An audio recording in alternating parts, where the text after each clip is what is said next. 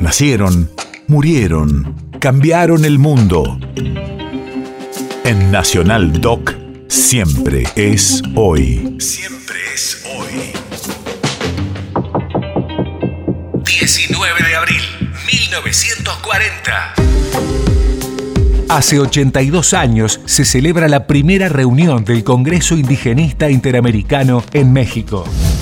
Radio de la Memoria. Esto constituyó la primera reunión en asamblea de indígenas americanos representantes de las diversas regiones de América. El presidente honorario fue el general Lázaro Cárdenas del Río, presidente de México. La historia que pudo ser.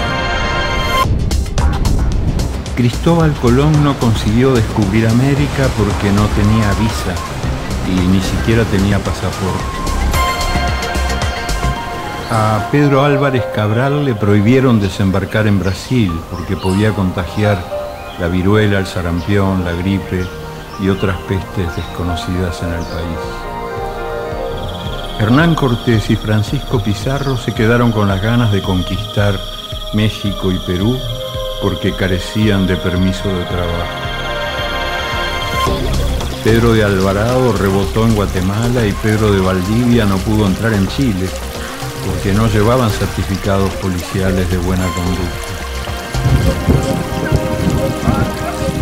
Los peregrinos del Mayflower fueron devueltos a la mar porque en las costas de Massachusetts no había cuotas abiertas de inmigración.